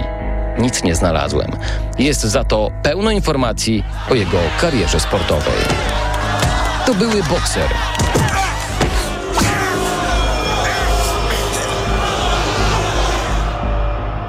Który dziś stał się ekspertem od boreliozy. Wywiady z nim znalazłem w największych telewizjach. Na TikToku radzi, jak sobie radzić z chorobami odkleszczowymi. Czy rzeczywiście komuś pomagają? Czy oni sami w to wierzą? Czy medycyna, ochrona zdrowia jest tu tak niewydolna, że pacjenci muszą schodzić do podziemia? A może jest to po prostu biznes zbudowany na ciężkiej sytuacji pacjentów? Biznes bardzo dobrze zorganizowany i przemyślany. Szukając odpowiedzi na te pytania, trafiłem do Stanisława. Stanisław pół roku spędził, próbując rozszyfrować, jak działa podziemie.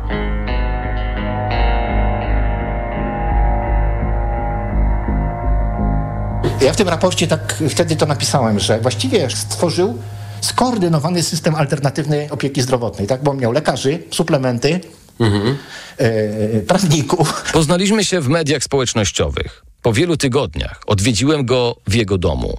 Na łóżku w jednej z sypialni rozłożył elementy układanki mówiącej, kto jest kim. Strzałki pokazywały, kto jakie ma powiązania. Niech się pan nie przeraża objętością tego, a proszę to już potraktować jako taką kopię bezpieczeństwa, jakby mi się coś stało, albo mojemu komputerowi. Dał mi pan dysk z zapisem swojej e, pracy. Pan ma jakieś obawy w związku z tym tematem?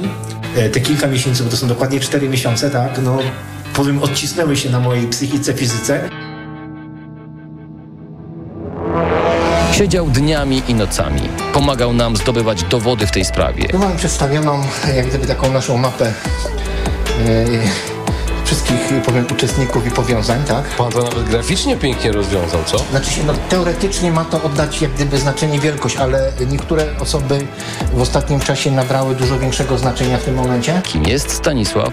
Dlaczego zaangażował się w sprawę? Chcę to pytanie zadać na, na początku, bo może się rodzić. Zastanawiam się, po co pan to robi? E, Po co to robił? To jest pisane w jakiś, powiem, nie wiem, no, w misję mojego życia, bo tak naprawdę całe życie to po prostu ro- robiłem w tym momencie. To dzięki Stanisławowi i innym informatorom dowiedziałem się, jak medycyna wkracza w świat czarów, zabobonów i jak miesza się w to także dzieci. Miałam usiąść na jakimś fotelu, na jakiejś miedzianej płytce miałam nogi postawić i siedzieć tak z 15 minut. O tym wszystkim usłyszysz w kolejnym odcinku serialu Podziemie. Pomyślałem, że zechcesz wiedzieć, co z Karoliną. Mówi, że ma się coraz lepiej. Wróciła do pracy. Kilka tygodni po naszej rozmowie dostała pozew o naruszenie dóbr osobistych za niepochlebne wpisy o Akademii Boreliozy. Ciekawi mnie jedna rzecz. Czy pani dzisiaj jest pewna, że w ogóle miała kiedykolwiek boreliozę? Nie jestem pewna. Eee, nie jestem pewna. Borelioza i choroby przenoszone przez kleszcze istnieją. Nieleczone bywają naprawdę groźne. W przestrzeni medialnej pojawia się jednak wiele niedomówień, niesprawdzonych informacji. Na tok.fm.pl będziemy publikować napisany prostym językiem poradnik dla osób, które chcą wiedzieć, jak postępować, co robić i czego nie robić. Zebrane tam informacje nie są stworzone przeze mnie, a przez zespół naukowców i specjalistów chorób zakaźnych. To był pierwszy odcinek radiowego serialu dokumentalnego Podziemie. Informacje do serialu Podziemie pomaga mi zbierać Michał Tobolewski. Za oprawę muzyczną odpowiada Bartosz Dąbrowski, za promocję Marta Szewczyk. Konsultacja prawna Ewa Lewszuk. Producentką serialu jest Magdalena Birecka. Specjalne podziękowania dla grupy diagnostów laboratoryjnych i lekarzy, którzy tłumaczyli mi wszystkie medyczne zawiłości, analizowali dane i prace naukowe, konsultowali też zawarte w odcinkach informacje. Radio TOK FM. Pierwsze radio informacyjne. Wysłuchaliśmy pierwszego odcinka radiowego serialu Podziemie Michała Janczury. Za kilka chwil, po godzinie 21, po informacjach, będzie z nami autor reportażu, a Państwo, słuchacze i słuchaczki Radio Tok FM będą mogli zadawać mu pytania, do czego gorąco zachęcam. Proszę do nas dzwonić 22 4 0 44 22 4 0 44. Mikrofon, Tok FM. Reklama. Aha, czyli u pani dyskomfort przy oddawaniu moczu nawraca? Tak, pani doktor. I to dosyć często, chociaż biorę leki. Leczenie to podstawa, ale tu bardzo ważna jest również specjalistyczna higiena intymna. Proszę kupić w aptece Iladian Uro. Iladian Uro? Tak, specjalistyczny żel kosmetyczny. Iladian Uro myje, pielęgnuje i w konsekwencji chroni układ moczowy. Dziękuję. W takim razie zamienię swój żel na Iladian Uro. Iladian Uro, higiena i ochrona. Ale chwileczkę, bo w Biedronce jest czas na grilla. Od piątku do soboty. Kiełbasa śląska Kraina Wędlin 550 gramów. 1 plus 1 gratis z kartą Moja Biedronka. Limit dzienny 4 opakowania, maksymalnie 2 gratis na kartę. Szczegóły na biedronka.pl Przed wejściem na rozprawę weź Valerin Max, a ja pomogę Ci przez to przejść. Praca, praca i jeszcze więcej pracy. Tutaj może pomóc tylko Valerin. Valerin Max to lek ziołowy w wysokiej dawce, a do tego nie uzależnia. Valerin Max. Zdrowa dawka spokoju. Valerin Max. Jedna tabletka powlekana zawiera 360 mg wyciągu wodno-alkoholowego z korzenia kozłka lekarskiego. Wskazania. Łagodne stany napięcia nerwowego i uczucia niepokoju. To jest lek. Dla bezpieczeństwa stosuj go zgodnie z ulotką dołączoną do opakowania i tylko wtedy, gdy jest to konieczne. W przypadku wątpliwości skonsultuj się z lekarzem lub farmaceutą. Aflofarm. No jak Andrzej? Jesteś gotowy? Chyba nie pojadę na ryby. Znowu boli mnie bark. Niby coś brałem, ale nie pomaga. Lepiej wypróbuj Opokan Med. To specjalistyczne rozwiązanie właśnie na bóle mięśniowo-stawowe. Opokan Med przynosi ulgę na długo. Na tobie zawsze mogę polegać. Z Opokanem Med będziesz zdrów jak ryba. Opokan Med. Bez bólu przez cały dzień. Bez bólu przez całą noc. To jest wyrób medyczny. Używaj go zgodnie z instrukcją używania lub etykietą. Rozgrzewanie i łagodzenie dolegliwości krzyżowo-lędźwiowych, reumatycznych, mięśniowych, stawowych i nerwobóli. Aflofarm. Reklama. Radio TOK FM. Pierwsze radio informacyjne. Piątek 14 lipca minęła 21.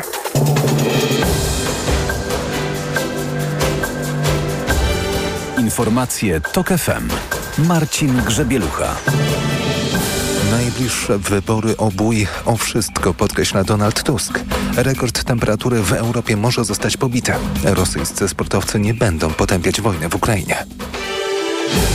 Październiku rozstrzygnie się przyszłość Polski w Unii Europejskiej. Przez brak mobilizacji, wiary, lenistwo możemy stracić to, co jest największym skarbem niepodległości bezpiecznej ojczyzny, powiedział lider PO Donald Tusk w Koszalinie w Zachodniopomarskiem.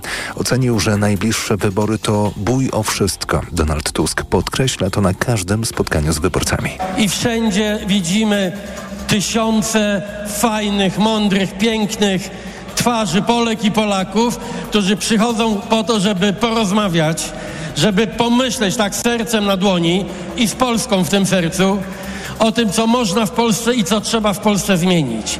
To i nadzieja, i narastająca pewność, że ta zmiana nastąpi. Lider PO wspomniał też o Konfederacji. Jego zdaniem partia ta tylko udaje opozycję, a tak naprawdę w wielu sprawach jest arcypisowska i głosuje zgodnie z rządzącymi.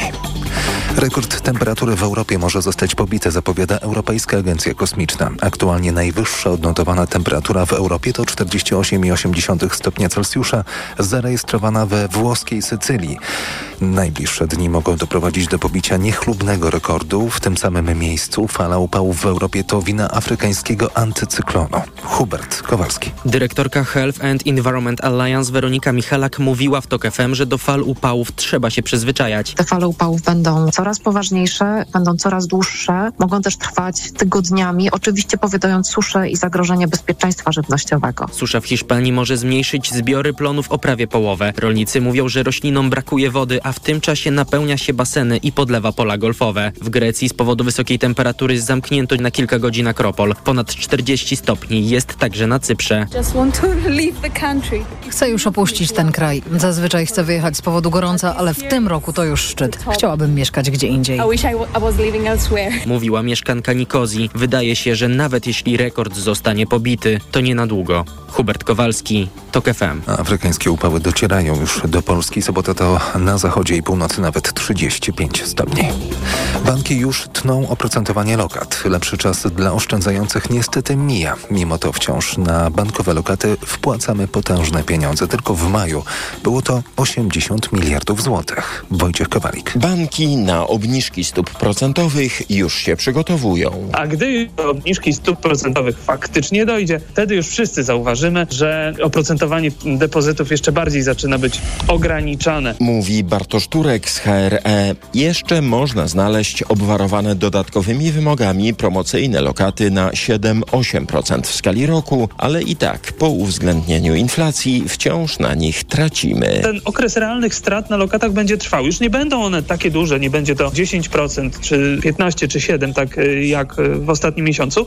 No powiedzmy będzie to już tak około 1, może 2% w skali roku. Realne straty przyniosą depozyty zakładane w tym i w przyszłym roku. Wojciech Kowalik, TOK FM. Uchodźcy w Poznaniu skorzystają z darmowej i profesjonalnej pomocy prawnej i psychologicznej. W nowo otwartym biurze Centrum Pomocy Migrantom i Uchodźcom będą również organizowane zajęcia edukacyjne, spotkania integracyjne i kursy językowe, zapewnia Franciszek Szkudelski z Caritasu. Mamy także wsparcie pracownika socjalnego, który poprzez taką długofalową pracę z konkretną osobą czy konkretną rodziną pomaga im usamodzielnić się jakby od pomocy zewnętrznej, stać się niezależnym od tej pomocy finansowej, e, pomocy rzeczowej. Inicjatywa Caritas ma wspierać głównie uchodźców z Ukrainy, ale organizacja zapewnia, że nikt potrzebujący nie zostanie bez pomocy. Podobne biura działają w kilkudziesięciu miastach w Polsce. Słuchasz informacji TOK FM. Rosja nie zgodzi się na udział w międzynarodowych zawodach, jeśli jej sportowcy będą musieli publicznie potępić to, co określane jest jako specjalna operacja wojskowa w Ukrainie, ogłosił wicepremier tego kraju Dmitrij Czernyszenko. W marcu MKOL zaleciła, by rosyjscy i białoruscy sportowcy mogli startować w międzynarodowych zawodach tylko jako sportowcy neutralni i tylko ci, którzy nie wypowiadali się publicznie na temat specjalnej operacji wojskowej, nie są związani z siłami zbrojnymi. Komitety Olimpijskie Rosji i Białorusi nie otrzymają zaproszenia na przyszłoroczne Igrzyska w Paryżu, gdy będą one rozsyłane, czyli 26 lipca. To jednak nie oznacza, że sportowcy z obu tych krajów we Francji ostatecznie nie wystartują. MKOL podejmie decyzję, tu cytat, w odpowiednim czasie. Teraz prognoza pogody.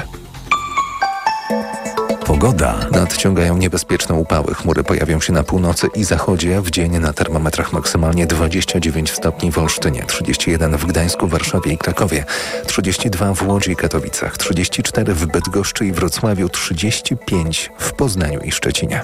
Radio TOK FM. Pierwsze radio informacyjne. Mikrofon, Tok FM. Tok FM. 5 minut po godzinie 21. Czekamy na Państwa głosy pod numerem 2244044. A z nami jest teraz Michał Janczura, autor radiowego serialu Podziemie. Witaj, dobry wieczór, cześć. Dobry wieczór. E, Przepraszam, że nie mogę być z Państwem e, w studiu, ale trwają ciągle prace nad e, serialem, stąd, stąd musiałem wyjechać poza Warszawę. Już e, przed 21, kiedy e, jeszcze emitowaliśmy pierwszy odcinek e, Twojego serialu Podziemie, zaczęli do nas słuchacze i słuchaczki dzwonić. Ja przypomnę numer 22 44 044. Dzwonić pewnie z konkretnymi pytaniami do Ciebie jako do autora. Jest z nami pan Jan z Wrocławia. Dobry wieczór, panie Janie. Dobry wieczór. Proszę pytać. Panie Michale, bo tak, no pytano mnie tutaj przy połączeniu się do Państwa o historię mojej choroby. No i tak, yy, użarł mnie klesz, no, kąszenie albo yy, ukłucie, jak to mówią. Wyszedł rumień, byłem tym szczęśliwcem, który yy, dostał ten rumień. Przecież to wiadomo, że to jest 60-80% y, wypadków, że się dostaje ten rumień. Nie ma 100%, więc byłem w tej szczęśliwej części. Poszedłem do lekarza yy, POZ-u, tak, czy internisty, powiedział, że należy zrobić listę, a potem ewidentnie, ewentualnie Western Blota, czyli ten test przesiewowy mhm. i zrobić test e, potwierdzenia. No zapewne pan wie, jak pan obcował w tym temacie, to jest dla pana wszystko jasne. Jakie było moje zaskoczenie, jak Elisa wyszła w IgG dodatnia i w IgG y, Western Blocie? Po czym poszedłem do pani zakaźnej. Yy, w prywatnej opiece już yy, zdrowotnej bo wiadomo, jak ciężko się dostać na NFZ. Jaka była odpowiedź? Mimo objawów, bo mi spuchło kolano, czyli ten duży, ba- yy, duży staw, jak jest yy, zaatakowany, tak? Miałem dziwne mrowienia na twarzy, czyli porażenie yy, twarzy nerwo... Yy, boże, nerwu twarzowego. Nie, pan nie ma boreliozy, bo to jest IgG. To jest, yy, jak to się nazywa, yy, już yy, stan pański organizm pokonał tą chorobę. No i zacząłem się tak bardziej, yy, yy, że tak powiem, doktoryzować, chociaż nie mam niestety nic wspólnego z medycyną, żałuję bardzo mocno na temat tych badań. No i wyszło mi tak, że mimo tego, że mam IgG pozytywne, to powinienem zostać przeleczony, bo mam objawy, bo choroba to są objawy i przeciwciała yy, i charakterystyczne objawy. Yy, przez panią doktor, jakimś tam kursem doksycykliny czy czegokolwiek, tak, standardowe leki. No i niestety zostałem odesłany z kwitkiem. E, przy okazji porada, że może się udał do psychiatra albo do psychologa. Mhm. No, byłem trochę wzburzony de facto na tej rozmowie, no bo jak to ja mam się domagać pogłębion, pogłębionej, e, że tak powiem, diagnostyki. No i dostałem jeszcze e, taką, takie stwierdzenie, że ona by mnie zaczęła leczyć, jeśli ona by zrobiła badania ELISA i Western Blot. I wie pan dlaczego? Ja się potem dowiedziałem i się zaskoczyłem bardzo mocno. Mhm. No proszę mówić, a dlaczego? Bo, bo, ona by mogła leczyć, to mówi lekarka do pana i pan na to odpowiada co? Że z chęcią, tak? Żeby mówi pan, ja bym... czuje się chory, proszę mnie leczyć. Pani jest lekarzem, tak? tak? Ona, ale ona powiedziała, mhm. że bez badań w jej laboratorium nie zrobi tego. Moich badań nie uznaje, ponieważ potem się dowiedziałem, ELISA mhm. i Westerlot nie są badaniami walidowanymi, tak? Ani, yy, Boże Święty, zwalidowane i yy, uregulowane. Dobrze, ale jak się to zakończyło? To, czyli ta rozmowa z y, panią doktor, co pan wyszedł no, stamtąd świadom tego, że jest chory i co dalej? I co? No, no i co dalej? No zacząłem jak y, bohaterka szukać różnych grup. Mhm. Nawet trafiłem na grupę y, wymienionego pana y, podczas rozmowy. Mhm. Tylko, że jestem na tyle świadomym człowiekiem, że widziałem, jak e, on dosyć, powiedzmy, robi pokrętną grę w pewnych tematach. Nie podobało mi się to, że poleca jakiś biorezonans, to tam coś tam, coś tam.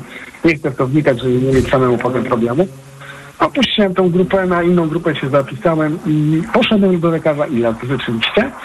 I on popatrzył na te badania, stwierdził, że spróbujemy miesiąc yy, doksycykliny, samej, mhm. żeby zobaczyć, jaki będzie efekt i czym się wycofają objawy. No wiadomo, jak jest leczenie, tak, to y, powinien być efekt. No i był efekt.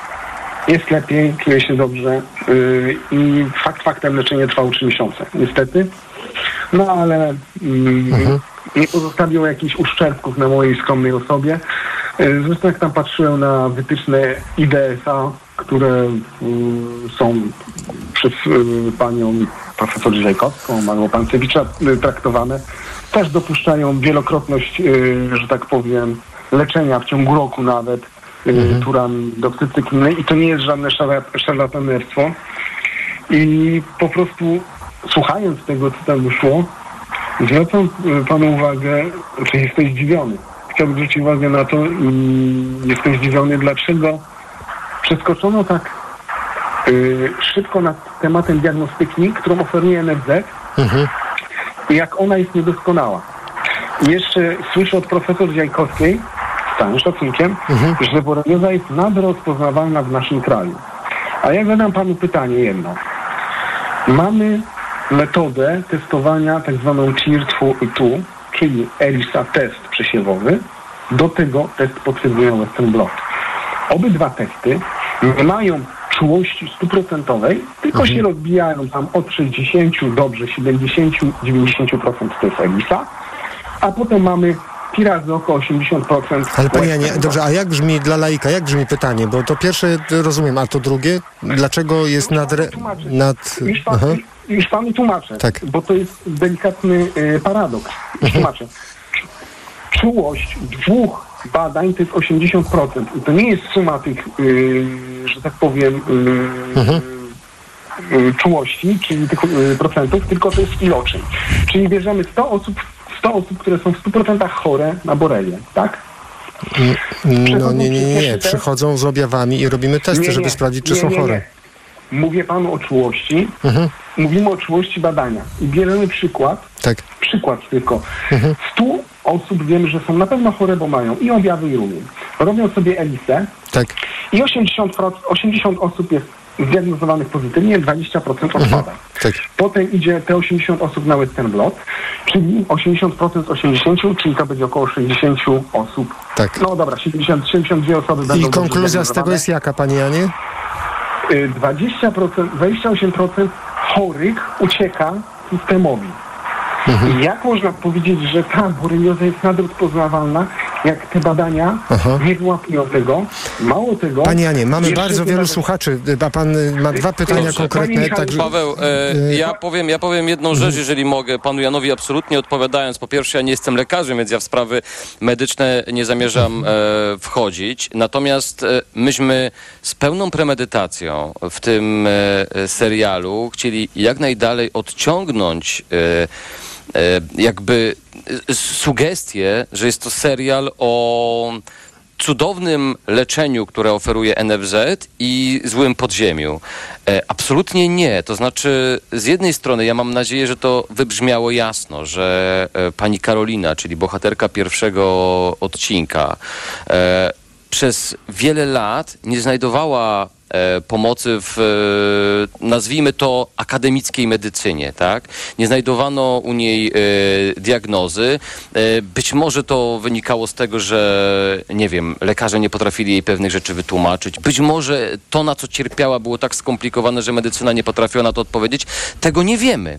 E, natomiast e, czym innym jest e, niedoskonałość systemu opieki zdrowotnej, a czym innym jest właśnie podziemie, czyli wykorzystywanie tej sytuacji, czasami bezradności pacjentów, albo, albo nawet czasami, i nie zawaham się tego e, powiedzieć, choćby, choćby nawet lekceważącego e, stosunku do e, pacjentów przez e, lekarzy pierwszego kontaktu, czy jakichkolwiek innych, bo przecież tacy też się zdarzają. Są różni dziennikarze, są różni lekarze, są różni kominiarze, w każdym zawodzie Mhm. tak jest, a my skupiliśmy się na tym, że i to jesteśmy w stanie w jakiś sposób zweryfikować, czy rzeczywiście to, co dzieje się w tym świecie, który nazywamy podziemiem, jest medycyną, czy też nie jest. To, że są tam lekarze, sprawą wykonywania zawodu, to jest jedna sprawa.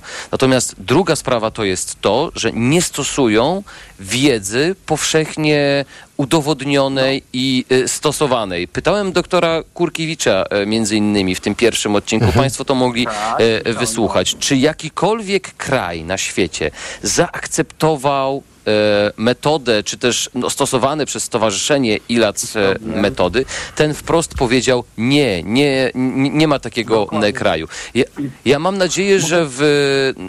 Tak, przepraszam Pani Janie, bo my jesteśmy obaj na łączach i ja nie chcę, żebyśmy się przekrzykiwali. Mhm. Dokładnie, panie Michale, a ja chciałbym wytłumaczyć sprawę na temat właśnie szarlataństwa. Dobra, powiedzmy...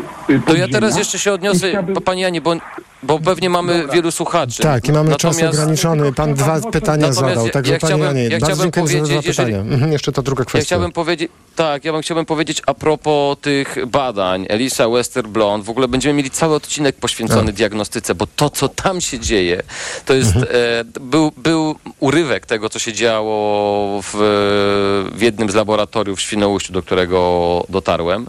E, no, no, no, rzecz, rzeczy naprawdę e, e, nies, niesamowite. Natomiast ja Państwa od razu teraz e, odeślę i my to na pewno udostępnimy w całości. Wykład profesora Czarneckiego z e, Wrocławia, e, który, no, mm, co by tu dużo nie mówić, jest specjalistą w tym zakresie i też edukuje innych lekarzy w zakresie rozpoznawania w ogóle boreliozy. Ja wysłuchałem jego wykładu i właśnie takie, mm, on, on to doskonale e, tłumaczy, ja nie chcę tutaj wychodzić ze swojej roli, natomiast e, e, on, on jasno powiedział, że takie rozpatrywanie e, testów ELISA i Westerblond na zasadzie ujemny, dodatni, e, ujemny znaczy się nie ma boreliozy, dodatni jest e, borelioza, to jest absolutnie coś e, złego i trzeba do tego podchodzić zupełnie inaczej. Obiecuję, że ten fragment, e, mam nadzieję, uda nam się puścić dla Państwa w całości, żebyście i Państwo mogli, bo to jest bardzo prostym językiem wytłumaczone i naprawdę wydaje się, że ta sprawa e, z takiego nawet e, medycznego punktu widzenia nie jest tak trudna do wytłumaczenia, żebyśmy też mieli świadomość, że jeżeli nawet te, test e, ELISA wychodzi dodatni, to nie znaczy, że mamy e, boreliozę. Są różne reakcje, a pa pamiętajmy, to nie jest, tłumaczyła mi to jedna z lekarek, to nie jest na zasadzie testu ciążowego. Albo mamy ciążę, albo nie mamy ciąży, tak? E, Albo testu na COVID, albo wychodzi dodatni wynik, e, bo, bo bardzo często z tym to e, mylimy. To jest test na przeciwciała. To znaczy, Mhm. jeżeli miałem kontakt z kleszczem wiele lat temu, to te przeciwciała w moim organizmie zostają. One nie znikną, e, bo tak się nam podoba. Albo dlatego, że na przykład już e, nasz organizm samoistnie na przykład pokonał e, boreliozę. To są strasznie skomplikowane kwestie i ja nie chcę w ogóle w to wchodzić, tym bardziej, że chcemy to jasno powiedzieć. To nie jest serial o boreliozie. To jest serial o tym, i, i tego chcemy dotknąć, o tym, jak wykorzystuje się boreliozę do tego, żeby stworzyć właśnie podziemie i zarabiać na strachu, na przerażeniu ludzi i na tym, że właśnie z boreliozą wiążą, wiąże się mnóstwo niedo, Dobra, niedomówień. Michale, bądźmy E, konsekwentni, ale zarabiać też na tej e, e, sytuacji, kiedy lekarz pierwszego kontaktu jest e, niezaangażowany, może czasami niezorientowany, może czasami po prostu ma zły dzień, a może czasami po prostu e, mu się nie chce i efekt jest taki, że zwykły pacjent, który się u niego zjawi, czuje po prostu lęk i nie dostał pełnej informacji. To, na, to jest też, tak. Panu Janowi bardzo dziękujemy za te dwie kwestie, które podniósł. E, proszę Państwa, zapraszamy na antenę 22 44 044. Mamy niewiele czasu, w związku z czym proszę, apeluję o lapidarne zadawanie pytań autorowi, autorowi e, pierwszego odcinka serialu Podziemie. Michał Janczura jest z nami. Da, zadzwonił do nas pan Przemek z Torunia. Dobry wieczór, panie Przemku. E, Dzień dobry, do, dobry, dobry wieczór Państwu. Słuchamy. E, No, dziękuję za doprecyzowanie tych e, kwestii badań e, przesiewowych, bo to właśnie e, chciałem poruszyć, ponieważ kleszcz mnie ugryzł w 2004 roku. E, Wtedy faktycznie diagnostyka może nie była tak rozwinięta, ale testy przesiewowe wykazały, no znaczy to bym musiał najpierw opowiedzieć, jak ja w ogóle się dowiedziałem, że mam e, podejrzenie boleriozy, bo to dopiero lekarz, można powiedzieć, pierwszego kontaktu zasugerował, że być może miałem kontakt z, z kleszczem, wtedy sobie przypomniałem, że faktycznie miałem rumień i tak dalej. E, No, testy przesiewowe w szpitalu wojewódzkim e, były dwa razy ujemne, jednak cała jakby wszystko wskazywało na boleriozę. Ordynator tego e, szpitala stwierdził, że jeżeli ja się upieram, że mam boleriozę, oczywiście mogę jechać na pełną diagnostykę do lekarza w Bydgoszczy, e, gdzie przetrzepią mnie tak dokumentalnie, dostanę antybiotyki takie, które będą e, spowodują, że przez pół roku nie będę mógł wstać z łóżka i do końca życia nie będę, będę musiał się odżywiać e, papkami, tak powiedzmy. E, Więc przeraził mnie śmiertelnie i stwierdził, że ja po prostu mam to przeczekać. Y, organizm sam się powinien wyleczyć. Panie Przemku, ale w skrócie, jak się ta sytuacja, przepraszam, że tak pospieszam, ale czas nas goni, jak się ta sytuacja tak, rozwinęła? oczywiście. jak teraz No, Pana zdrowie przede wszystkim? rozwinęła tak, że lekarz, ten lekarz pierwszego kontaktu sam y, zaproponował leczenie antybiotykami. Mhm.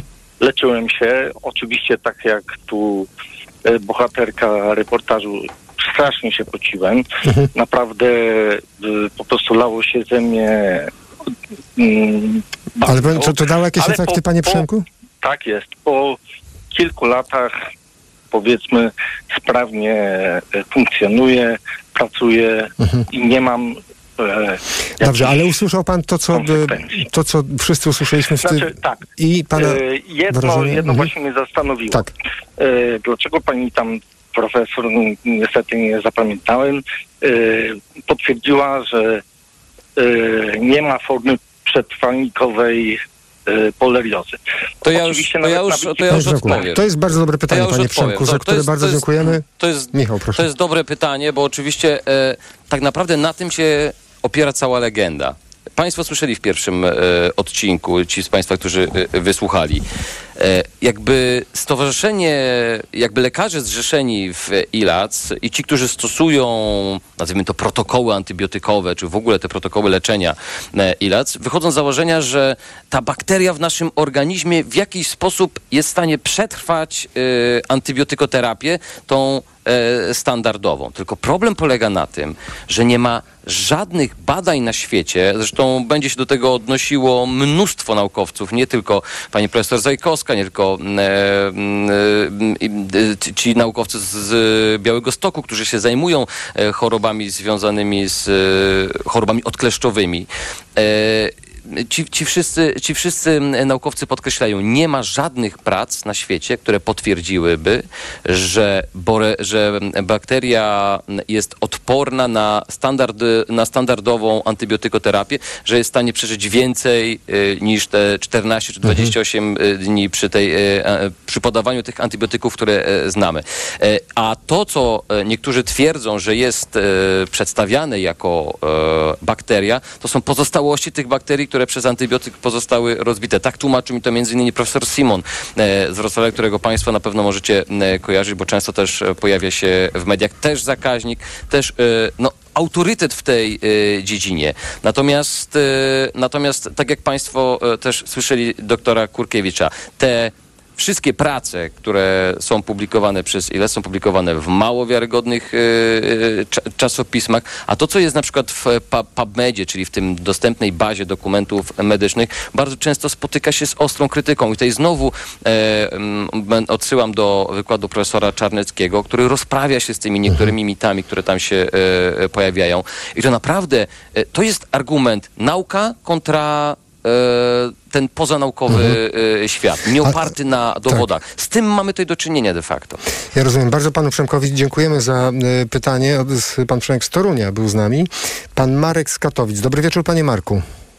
Dobry wieczór, dobry wieczór Państwu. Słuchamy pana. Kłaniam się. Chciałem tylko spytać, jaki był cel, drodzy Państwo, tej jakże jednogłośnej w tonie sensacji audycji. Ja wiem, że tego się fajnie słucha, taka atmosfera napięta, natomiast ja jestem chorym, osobą chorobą aboreliozę, choruję od pięciu lat, mam ją od parunastu. Y, Jestem leczony metodą ILAC, y, wróciłem do życia, jestem jakby, y, wiem co było pięć lat temu, jak się czuję teraz, kontroluję również jakby swój stan zdrowia przez tę długoterminową antybiotykoterapię. Y, Powiem tylko kilka, y, kilka zdań. Ja wczoraj skomentowałem tam panu redaktorowi pod waszym postem na Facebooku, y, jakby co o tym sądzę. Otóż mamy do czynienia po pierwsze y, z niedokładną diagnostyką. Test ELISA to jest hipokryzja systemu, to jest do, dokładność na poziomie 50%. Przepraszam, panie Marku, a pan wspomniał, że pan bierze antybiotyki jak długo? Y, Jestem właśnie y, terapią ILAC, leczony jakby kilka lat przyjmowałem antybiotyki, próby wątrobowe Kilka w lat, porządku. kilka lat przyjmował pan antybiotyki, tak? Tak i nie jestem rekordzistą, znam Mhm. osoby, które biorą A czyli naprawdę to pan właśnie, panie dłużej. Marku, to przede wszystkim świetnie, że pan do nas zadzwonił. A proszę powiedzieć jeszcze, a kiedy pan rozmawia z lekarzami o tym, że pan kilka lat przyjmuje antybiotyki, to czy oni zwracają uwagę na to, że to może mieć negatywne konsekwencje dla pana? Zależy od lekarza. Większość lekarzy y, przyjmuje Mhm. ten, y, tą wiedzę, którą jak są uczeni, że boreliozę Mhm. leczymy 3 tygodnie i długoterminowa antybiotykoterapia powyżej 28 dni jest szkodliwa, natomiast coraz więcej lekarzy, i nie mówię tu o Mhm. lekarzach ILAC, których w Polsce jest około 20, natomiast świadomość rośnie, coraz więcej lekarzy ma, ma jakby tą wiedzę, że e, boreliozę leczymy na przykład tak jak o gruźlicę, też tak zwanymi koktajlami. Mhm. Panie Marku, ważne pytanie, długo- bo skoro pan do nas zadzwonił, to proszę powiedzieć, to jeśli jeden lekarz panu mówi, że branie tak długo narkotyków, tyle miesięcy, y, antybiotyków, ono powoduje jakieś negatywne skutki dla organizmu, ale rozmawia pan z drugim lekarzem, który mówi, że tak jak pan powiedział, no możemy spróbować to tak zrobić, to jak pan... Y, rozstrzyga, bo przecież musiał pan rozstrzygnąć, tak, panie Marku? Który z tych Yy, lekarzy... Tutaj odnosząc się, już, już panie redaktorze Tak. tłumaczę, tutaj odnosząc się do tych lekarzy, którzy powiedzmy krytyk, krytycznie odnosili się do długoterminowej antybiotygrafii, miałem na myśli specjalistów, do których przychodziłem z problemem jakby objawowym, na przykład laryngolog, y, internista, czy, Mhm. czy może reumatolog. Natomiast jeśli chodzi o lekarzy ILAC, proszę mi wierzyć, że to są jedyni lekarze w Polsce, Mhm. tutaj podkreślę coś, co nie padło w programie, yy, którzy mają pojęcie, to jest to słowo o przewlekłej boreliozie, bo świeża borelioza, yy, taka, gdzie ukąsił nas kleszcz, wyskoczył komuś rumień, są objawy wczesne, takie typo, yy, podobne, ona nie jest groźna. Tutaj w 100% się jestem w stanie zgodzić z tą teorią tak zwanego towarzystwa ITSA, czyli tego głównego nurtu, że jesteśmy w stanie to ogarnąć w 3-4 tygodnie yy, monoantybiotykoterapią. Natomiast przewlekła postać, wykryta po latach, która zajęła już yy, czy układ nerwowy, czy, yy, czy mięsień sercowy, to niestety yy, jest już temat nie tak skomplikowany, nie jest tak prosty, jak się wydaje. To Panie Marku, a wracając do, do, do, do tego tematu, rozumiem, e, do tego tematu, który jest kością pierwszego odcinka. Jak, kiedy pan słyszy, że oto de facto prywatna firma zarabia na sprzedaży różnych rzeczy, od suplementów diety e, i to jest, e, i nawet jeśli teraz wejdziemy na stronę Akademii Boreliozy, to widzimy, że to jest po prostu prężny biznes, tak? I kiedy pan na to patrzy, a i z tą wiedzą, którą pan ma, to jak pan to ocenia? Tak etycznie, z moralnego punktu widzenia. Już, już, już, już panu odpowiem. Ja akurat przy, przypadek sprawi, że jestem z Katowic, skąd wspomniany bohater określony mianem boksera Mhm. również jest. Znamy Tak. się doskonale z Michałem. Yy, myślę, że nie ma nic przeciwko, że użyłam jego imienia. Yy, powiem tak. Rzeczywiście borelioza jest cho- drogą chorobą. Yy, jest to biznes na wielu, wielu aspektach. Począwszy od rzeczywiście y, typowej medycyny, wizyt lekarskich, badań, y, jakby diagnostyki laboratoryjnej, y, wszelkiej maści suplementów, probiotyków, witamin, to są różne zalecenia dietetyczne. Natomiast jeśli chodzi o te zioła, mm, powiem tak, jeżeli jest gro osób, którym to pomaga, y, no to nie wiem, w czym jest problem, bo tutaj mam wrażenie, że ten pierwszy odcinek... No, y, panie Marku, w, czy, wspomnianą- wszyscy wiemy, w czym ja, jest problem. Marku, Jeśli jest, poczekaj, Marku, poczekaj, Michał, bo bo, mam- problem- bo, Mhm. problem jest w tym, że jak i tak jak pan Marek, tak jak ja, zgadzamy się pewnie do jednej rzeczy. Jeśli jest coś, co pomaga, to powinno być e, re, refundowane przez e, państwo, a nie być źródłem zysku dla e, pana, o którym pan wspomniał chyba. Tak, panie Marku? Tak, panowie, tylko tutaj Aha. jakby jeśli chodzi o państwo i podejście systemowe, mamy Mhm. do czynienia po pierwsze z niedokładną diagnostyką, po drugie z No terminami, prawda. choćby gdyby, choćby gdyby człowiek y, chory chciał iść Mhm. mhm. na NFZ, do lekarza chorób zakaźnych, idzie pierw do lekarza rodzinnego, No to tak, bierze skierowanie do zakaźnika, Mhm. czeka średnio 6 miesięcy w Polsce. Mhm. Y, To jest czas oczekiwania na lekarza chorób zakaźnych, Aha. który jest ogromna szansa, że nie pomoże. Panie Marku, ale to pan ma rację a propos e, tego, tych niedoborów w naszej służbie zdrowia. E, no niestety czas nas goni. Bardzo dziękujemy, panie Marku, że pan do nas zadzwonił. E, no, Michał, e, dlaczego ten, mm, pan Marek powiedział jednostronny e, reportaż, dlaczego właśnie pokazuje z tej strony Znaczy, ja, cały... e, ja, myśl, e, ja, mhm. myślę, ja myślę, że po pierwsze, e, jakby drugą stroną tego, tego materiału był doktor Kurkiewicz, który się wypowiadał w tym materiale. Mhm. On mógł się do tego odnieść, on mógł nam to e, wszystko wytłumaczyć, natomiast e, jakby wnioski pozostawiam państwu. E, natomiast e, dla mnie e, niezrozumiałe jest to, że e, mm, jeżeli ja bym na przykład wyszedł teraz na ulicę i zaczął państwu mówić, że woda mineralna, którą mam przy sobie teraz na biurku, leczy Mhm. nowotwory, to byście mi Państwo nie uwierzyli w żaden sposób. Bo byście Państwo powiedzieli, nie mam na to dowodów. Natomiast jeżeli ktoś jest lekarzem, e, skończył studia medyczne, to dostał prawo wystawiania recept na te antybiotyki właśnie dlatego, że zdobył pewną wiedzę akademicką i jest wykształcony w tym zakresie. I to nie jest e, element e, dowolności, to znaczy nie e, dostałem prawo wykonywania zawodu, to mogę robić co mi się podoba. Mamy jasno uregulowane zasady. Jeżeli uważasz, że coś działa, coś pomaga, masz badania kliniczne, masz e, eksperymenty, eksperymenty medyczne i lecznicze, o których zresztą zrobiliśmy oddzielny e, Mhm. serial i pokazywaliśmy, jak to w Polsce e, funkcjonuje. Masz metody, żeby to udowodnić całemu światu i e, pokazać, podziel się z tym e, z innymi, ale udowodnij to naukowo, bo oczywiście e, ja sobie umie, potrafię wyobrazić sytuację i to też o tym e, mówią zakaźniczy, zakaźnicy, że wiele osób czuje się lepiej e, na przykład po braniu jakichś leków, ale to nie znaczy, że te, że te leki w tym momencie zadziałały na tą jednostkę chorobową. Natomiast to, co do, do pana Marka chcę powiedzieć, bo ja bym chciał więcej rzeczy powiedzieć, natomiast no, odsyłam do kolejnych odcinków. E, To nie jest tak, że zażywanie e, wielu antybiotyków przez długi okres czasu zagraża panu, bo oczywiście pan e, zdaniem e, zakaźników, zdaniem internistów jakby wyniszcza swój organizm. To jest jedna rzecz. Natomiast koktajle antybiotykowe zażywane bez e, potrzeby, po pierwsze, i to są wyniki naukowe, zagrażają e, społeczeństwu w ten sposób, że coraz więcej osób umiera na e, bakterie, które są odporne na antybiotyki. E, bo przez wiele dziesiątek lat nadużywaliśmy tych antybiotyków i to jest absolutnie rzecz, e, której nie da się e, zaprzeczyć.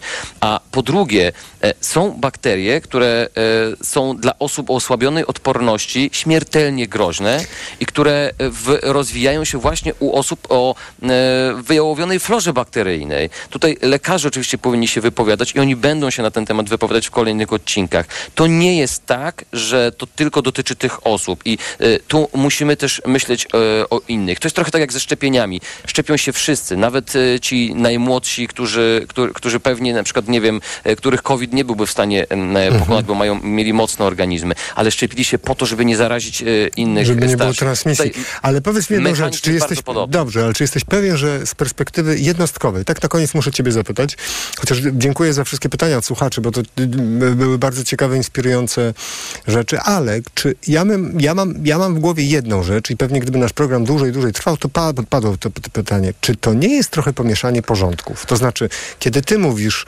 e, nie stosujmy e, antybiotyków ponad potrzebę, ponieważ to doprowadzi nasze społeczeństwo do skrajnie niebezpiecznej sytuacji. Czyli chodzi o empatię, o solidarność z innymi, tak jak w przypadku szczepienia na COVID. To ktoś, kto ma wyjątkowo swoją perspektywę, to znaczy czuje się źle, został niezdiagnozowany odpowiednio albo w ogóle miał przykry kontakt z lekarzem, to ten ktoś, siedząc przy internecie, w ogóle nie myśli o innych. Nie myśli o tym, że przez moje działanie e, coś złego stanie się z odpornością y, y, całego społeczeństwa. Nie, ja myślę o tym, że oto coś się ze mną złego dzieje.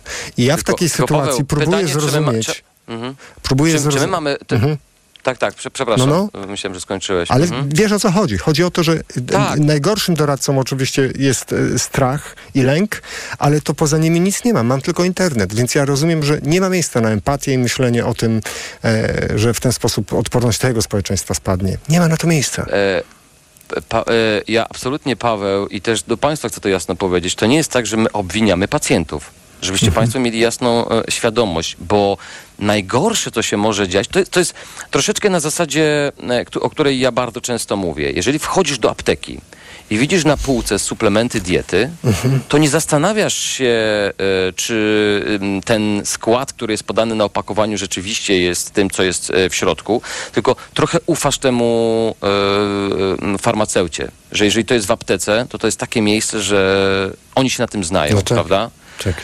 I, a fakt, że suplementy tak naprawdę nie są w Polsce praktycznie w ogóle badane pod kątem ich skuteczności, bardzo rzadko bada się ich e, skład, e, może mi umknąć, bo ja nie jestem ekspertem w tym, w tym e, zakresie. Ale widzisz, Dopiero świetnie, muszę- świetnie to pokazałeś. Na tej scenie jest... jest- kto? Jestem ja, pacjent, jest ktoś, Tak. kogo obdarzam autorytetem, czyli nie wiem, farmaceuta, lekarz i jest jeszcze jeden aktor, który, którego tutaj nie zaprosiliśmy na scenę. Jest państwo. Tak jak państwo od 1 stycznia wprowadziło ustawę, która mówi, lekarz nie może reklamować produktów, y, y, ani aktor udawać lekarza i, y, i państwo zareagowało, tak? Co prawda to wchodzi w życie dość opornie, ale jednak tak tutaj też. Ja po pierwszym odcinku twojego serialu mam wrażenie, że słuchacze i słuchaczki myślą sobie chwileczkę. Czyli to chyba jest tak, że e, ci ludzie, którzy to robią i na tym zarabiają, oni mogą, jak rozumiem, z prawnego punktu widzenia. Ja polecam Państwu te dyskusje, które się toczą pod naszymi e, postami na e, Twitterze dotyczące tego zagadnienia, bo tam się wypowiadają lekarze, ale są także urzędnicy państwowi, którzy na ten temat e, się wypowiadają. Między innymi konsultant krajowy w dziedzinie zdrowia e, publicznego, który załamuje ręce i mówi, coś z tym trzeba zrobić, bo mówi, on nawet nie był świadom, że to jest, e, że tak to wygląda. I to nie jest, a, to, a ja się z tym do końca nie zgadzam, ponieważ sygnały płynące o tym, że tak wygląda ten, to boreliozowe podziemie, płynęły do e, ministerstwa, do wszystkich instytucji od wielu lat i to też pokażemy w tym, e, w tym serialu. E, Michał, to jest, czas, to jest czas tak, że- powoli, powolutku kończyć, Tak. ale to e, nie rozstajemy się tych, dlatego... tych, wątków Mhm. jest tam, Mhm. tych wątków jest tam naprawdę e, e, wiele i ja domyślam się, że e, wiele osób może pozostać z takim e, nie, niedosytem, ale te pytania naprawdę Mhm. padną i postaramy się to jak najdokładniej opisać. Pokażemy między innymi, drodzy Państwo, że dochodzi nawet do takich sytuacji, że lekarze z prawem wy wykonywania zawodu każą się pacjentom diagnozować na boreliozę w biorezonansie, e, że e, te badania, które są wykonywane i rekomendowane za ogromne pieniądze, nie mają żadnego potwierdzenia w badaniach e, naukowych Mhm. i o tym mówią lekarze, twierdząc, że borelioza jest nadwykrywana w, w Polsce. Bo w, bo w wielu przypadkach e, rzeczywiście tej boreliozy w ogóle tam nie ma. Bardzo Ci dziękuję za to, że byłeś dzisiaj z nami. Michał Janczura, autor e, serialu Podzięki, w serialu Podziemie, e, serialu, który jeśli Państwo nie trafili na dzisiejszą emisję na antenie, to przypominam, na- aplikacja TOK FM i na stronie www.tokfm.pl. Bardzo dziękuję słuchaczom, którzy do nas dziś zadzwonili, podzielić się swoimi opiniami i zadać pytania.